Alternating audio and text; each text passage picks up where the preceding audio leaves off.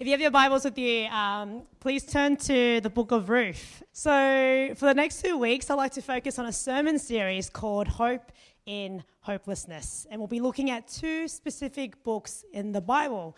One of them I just told you called Ruth. I wonder if you could guess uh, which would be the second book we're going to look at.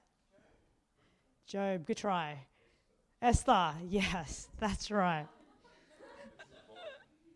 Oh, it's the bulletin. Good one, Richard. That shows you do read the bulletin. So, extra brownie points for you. This is Ruth, and next week we're going to talk about Esther. So, these are stories of two women who lived in different time periods. Ruth's story is set during the time of Judges, and we know that it was a period of the dark ages for the Israelites because everyone did as they saw fit. And Esther's story is set after the exile period. She stays in Persia where life seemed to be as good as it can get. But then one man, one evil man, makes life a living hell. Now, you might already know that women in the ancient times were the least likely of heroes. They were socially inferior, they were poor, and they were also very vulnerable people. The Bible tells us stories of women who had to struggle to survive in a world that was unkind to them. And two women's stories have their own individual books in the Bible. They're read out aloud in church, they're studied, and they're remembered for what they've done. And like many stories in the Bible, Ruth and Esther can be studied in different angles. And so, in the next two weeks, I'll like to look at these women's stories through a perspective of finding hope in a hopeless situation. Let's pray together. Lord, I thank you for bringing us here tonight. Thank you, Lord, that we can come together to worship you, to share stories, to share life together. And God, I thank you for the stories of Ruth and Esther, and that we can come together and look at um, what great truths you want us to learn.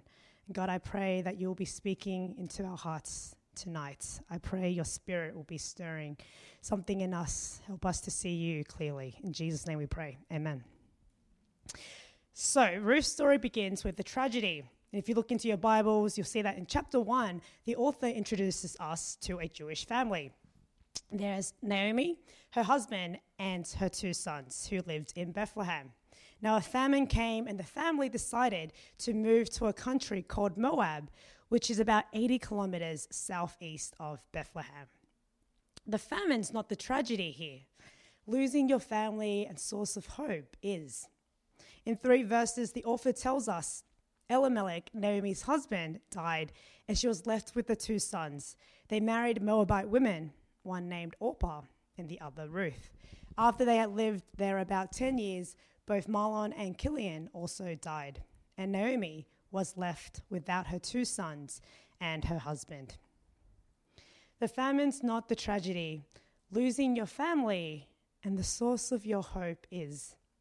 For a woman in those days, a husband and sons are your source of hope. They can look after you, protect you, and provide security and comfort. For someone like you today, it could be something else. It could be a husband, it could be your children, it could be your career, or it could be a healthy body. Naomi's words at the end of chapter 1 sums up the pain we often feel when tragedy strikes. She says, Don't call me Naomi, which means pleasant. Call me Mara, because the Almighty has made my life very bitter. I went away full, but the Lord has brought me back empty. Why call me Naomi? The Lord has afflicted me. The Almighty has brought misfortune upon me. When our hope is taken away, our faith and beliefs are really tested. In times of trials and suffering, we ask ourselves, in who or what do we build our hope on? Now, this is when Ruth's story comes in. Naomi doesn't know it yet, but Ruth becomes the hope in her hopelessness. Naomi's life is tragic and unbearable, and I think a lot of us can relate to that feeling of loss. But don't forget, Orpah and Ruth are also in the same boat. They are women who have also lost their husband and they don't have any sons. No husband and no son. No source of income, no security, no protection, and definitely no hope. The only tiny smidgen of hope left is the possibility of getting married again. If they go back home to their mothers, there is a chance for hope. Naomi decides to go back to Bethlehem to live out the rest of her days bitter and sad. But before she leaves, she gives Orpah and Ruth her blessing to stay behind and find hope again. She says to them, May the Lord show you kindness as you have shown kindness to your dead husband and to me. May the Lord grant that each of you will find rest in the home of another husband. Orpah chose to stay and try her luck at finding another husband, but Ruth does something that wouldn't make sense to a person without faith. Ruth chooses to follow Naomi, and she chooses to adopt the faith of her people. I could imagine how, when Ruth was married to Naomi's son, she would have heard stories about the God of Abraham, Isaac, and Jacob. She would have heard stories about promises made to them and stories about how God rescued them from Egypt, about the plagues, Passover, parting the Red Sea. She would have heard stories of God doing the impossible, and she's willing to bet her hope on Him. And so Ruth says to Naomi, Don't urge me to leave you or to turn back from you. Where you go, I will go, and where you stay, I will stay. Your people will be my people, and your God will be my God. In the most hopeless situation, Ruth chooses to trust in God. And whilst Naomi doesn't realize it yet, God no, not only hasn't abandoned her, but He's already sent Ruth to look after her for her physical, emotional, and spiritual needs. Now, I don't know if you guys know, but Ruth's name actually has a meaning. I wonder if anyone has heard of it before, besides people this morning. Ruth's name means companion. And this is exactly who Ruth is a companion to Naomi, a companion to those in need. So, will you be a Ruth to a Naomi who needs your help? Will you find out, help out? Naomi said, God is out to get me. But Ruth took her hand and said, Come, let's go together. Your God will be my God. Now, firstly, we see that God doesn't abandon us. Sometimes He sends someone to look after us. The Bible also tells us that God is in control. What Ruth didn't realize was that when Naomi and Ruth returned to Bethlehem, the barley harvest was just beginning. And this is why in chapter 2, we read about Ruth going out to pick leftover grain from the fields. Jewish culture is really interesting. There's a law in the Bible which helps the poor and vulnerable people who can't earn a living for themselves in Leviticus chapter 23, verse 22, it talks about how if you own a field during harvest time, you can't reap to the very edges of your field. In other words, you can't take everything that you supposedly own. God set this law up so that those who are poor and vulnerable will be looked after. This law was set up so people like Naomi and Ruth, who are widowed and have no other way to survive, can be looked after. So Ruth goes out to pick leftover grain. And coincidentally, of all the fields she could have gone to, she ends up going to Boaz's field. So you might be thinking to yourself, what's this got to do with the story? Who is Boaz? Why is he important? Well, it turns out that Boaz is related to Naomi's dead husband. In Jewish culture, if you don't have a male heir, you have no legal right to the land. Naomi and Ruth were staying in Naomi's husband's place, but it's not legally theirs because they are females. So it must be claimed by a male member from Elimelech's line, which means they didn't have any security for their home. Here we have two women, one's old and the other a foreigner. They don't have any steady income to support themselves, and there's a chance that they could end up homeless. But God's in control and he knows that Boaz is the man who would be the guardian redeemer. Ruth can marry Boaz, and their first son will take Elimelech's name to continue the family line. The son then could legally claim the land that belongs to the family. Ruth will be protected by Boaz, and Naomi will be able to stay in her husband's home. This is what a guardian redeemer does. And so all they need now is for Boaz to propose to Ruth, get married, have children, and things will finally fall into place. Ruth goes back to Boaz's field every day to glean. But Boaz, for some reason, doesn't make a move. Now, when you take the time to look at the story, you'll see that Boaz is a true gentleman. And from the way Boaz treated Ruth, there's a hint that he has an interest in her. But for some reason, he doesn't say anything.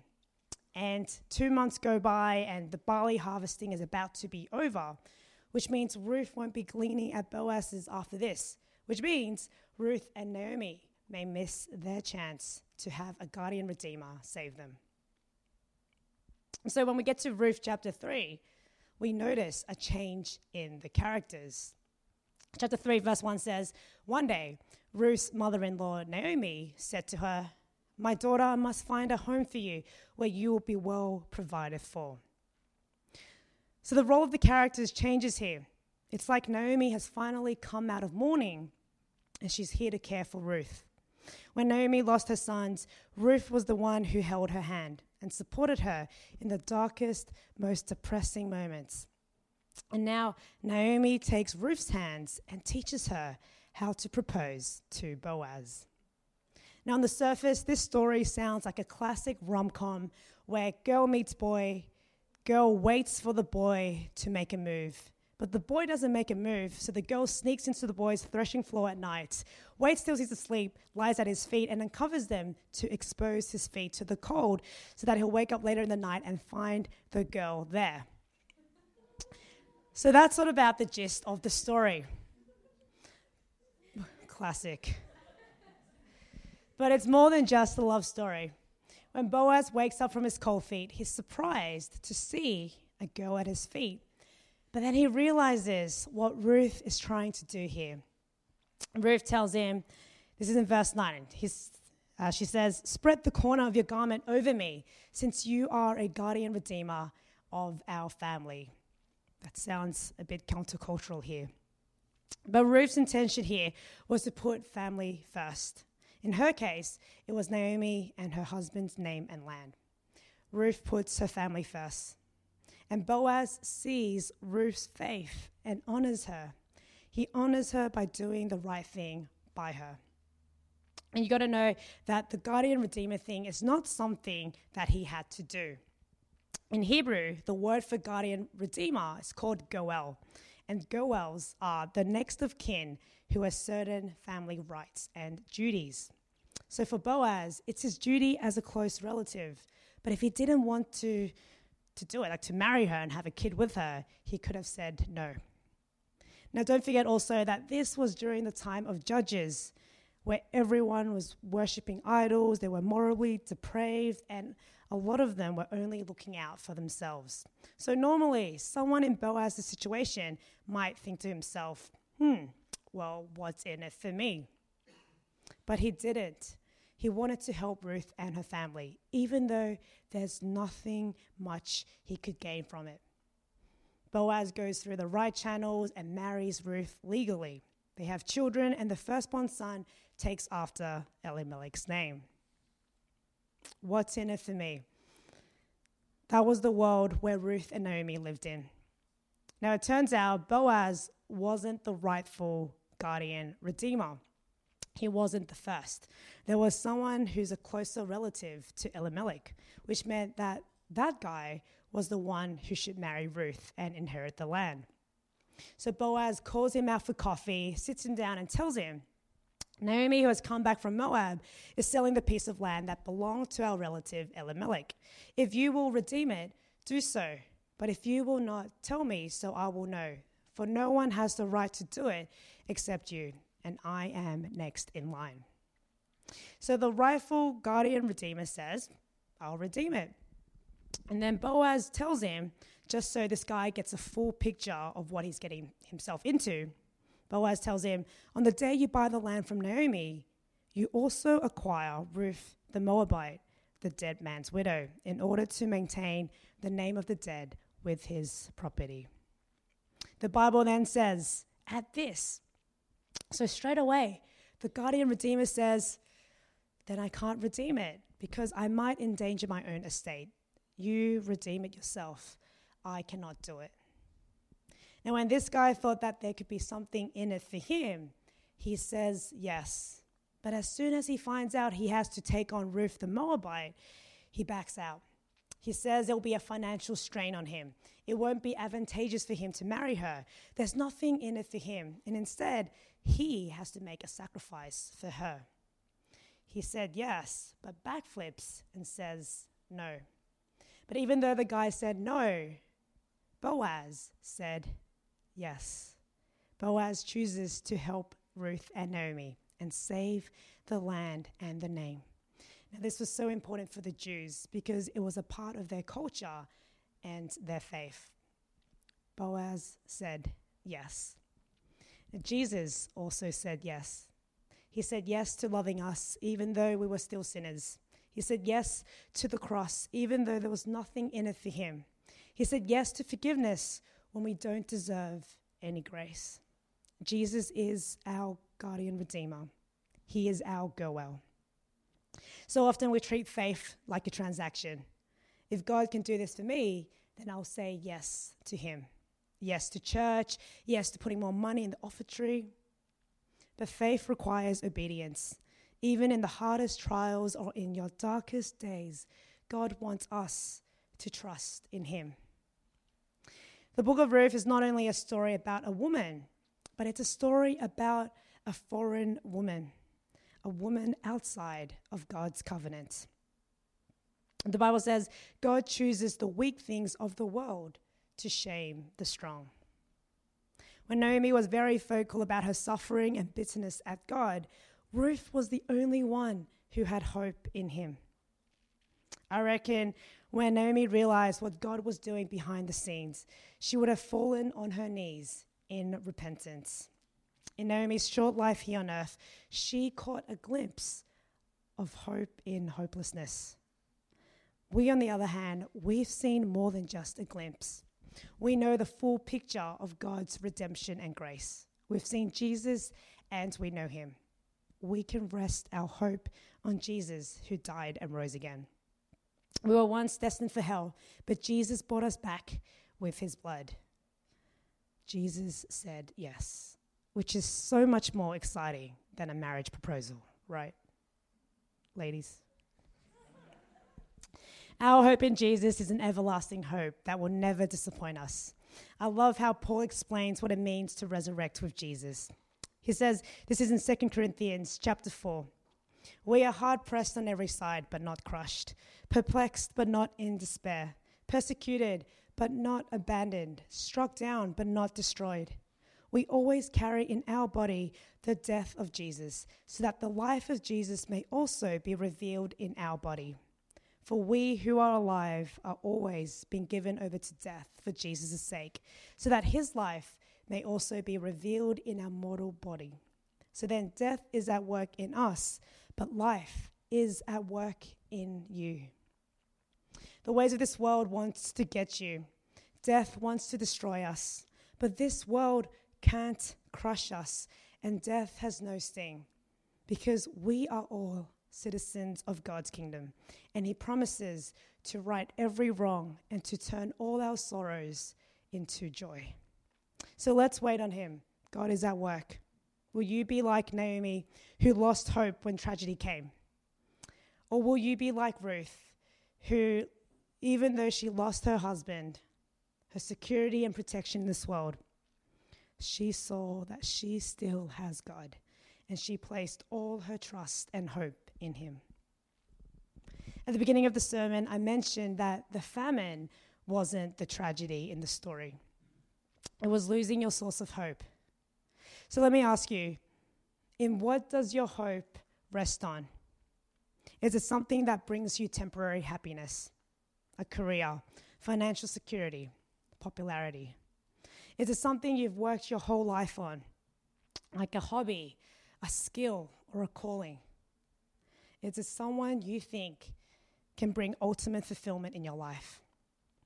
A soulmate, your children, a friend. Ruth takes Naomi's hands and tells her, Come, let's go together. Your God will be my God. Can I encourage you to take someone's hand this week and be with them in their suffering? Let them know that there is a God and He loves you so much. God cares about you. So let's go together. Let's get through this one day at a time. To finish up, I want to share a story with you about a young boy I know from my scripture class. And this young boy, he's in year eight, so he's about 13 years old. And last year, he lost his father. His dad committed suicide, and that has completely broken him. He got into drugs. He started distributing drugs. He's always acting out in the classroom. His behavior is very erratic. One moment he could be very hyperactive, jumping around. Um, one moment he could be very withdrawn.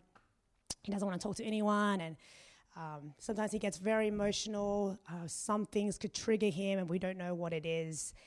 And one time I had um, just a really hard time trying to. Um, to teach him, and I was so frustrated with his behavior, so I decided to keep him in after class. And then I went up to him and I asked him, Why are you doing this? And this young boy, he looks into my eyes and he says these words that's forever ingrained in my memory. He looks at me and he says, Because my life is stuffed. He actually used the F word for that. But if you if you were there and you looked into his eyes, you would see a broken and hurting child. You could see that he feels completely hopeless and abandoned. I didn't know what to do, and I remember asking God, I said, God, please help me to help him. And then I remembered what Ruth did for Naomi. And so, whenever we have class together, towards the end of the period, I'll sit with him for a few minutes. I sit there in silence with him to let him know that I'm still with him and that God is with him too. We live in a very broken world, and we know that that's not how it ends. The gospel is a message of hope. Jesus calls us to spread that hope to the world. So I want to ask the band to come up, and if you like, and if you can, would you stand with me and let's pray together.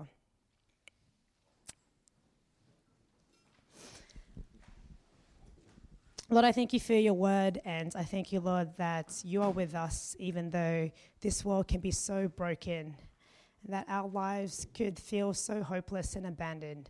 But Lord, we know that you would never abandon us. We know that in our darkest times, you are still with us and you're walking with us. And God, I pray that you would encourage us to look out into this world, to look around to the people around us Lord, I pray that you would move us to be like Ruth and take someone's hand. Lord, I pray that we can be encouragement to them. I pray that we can be a companion to others. I pray, Lord, that we can be salt and light to this world. Lord, we know that right now someone next to us might be in a lot of pain. I pray, Lord, for them that they will reach out to you, to someone next to them. In Jesus' name we pray. Amen.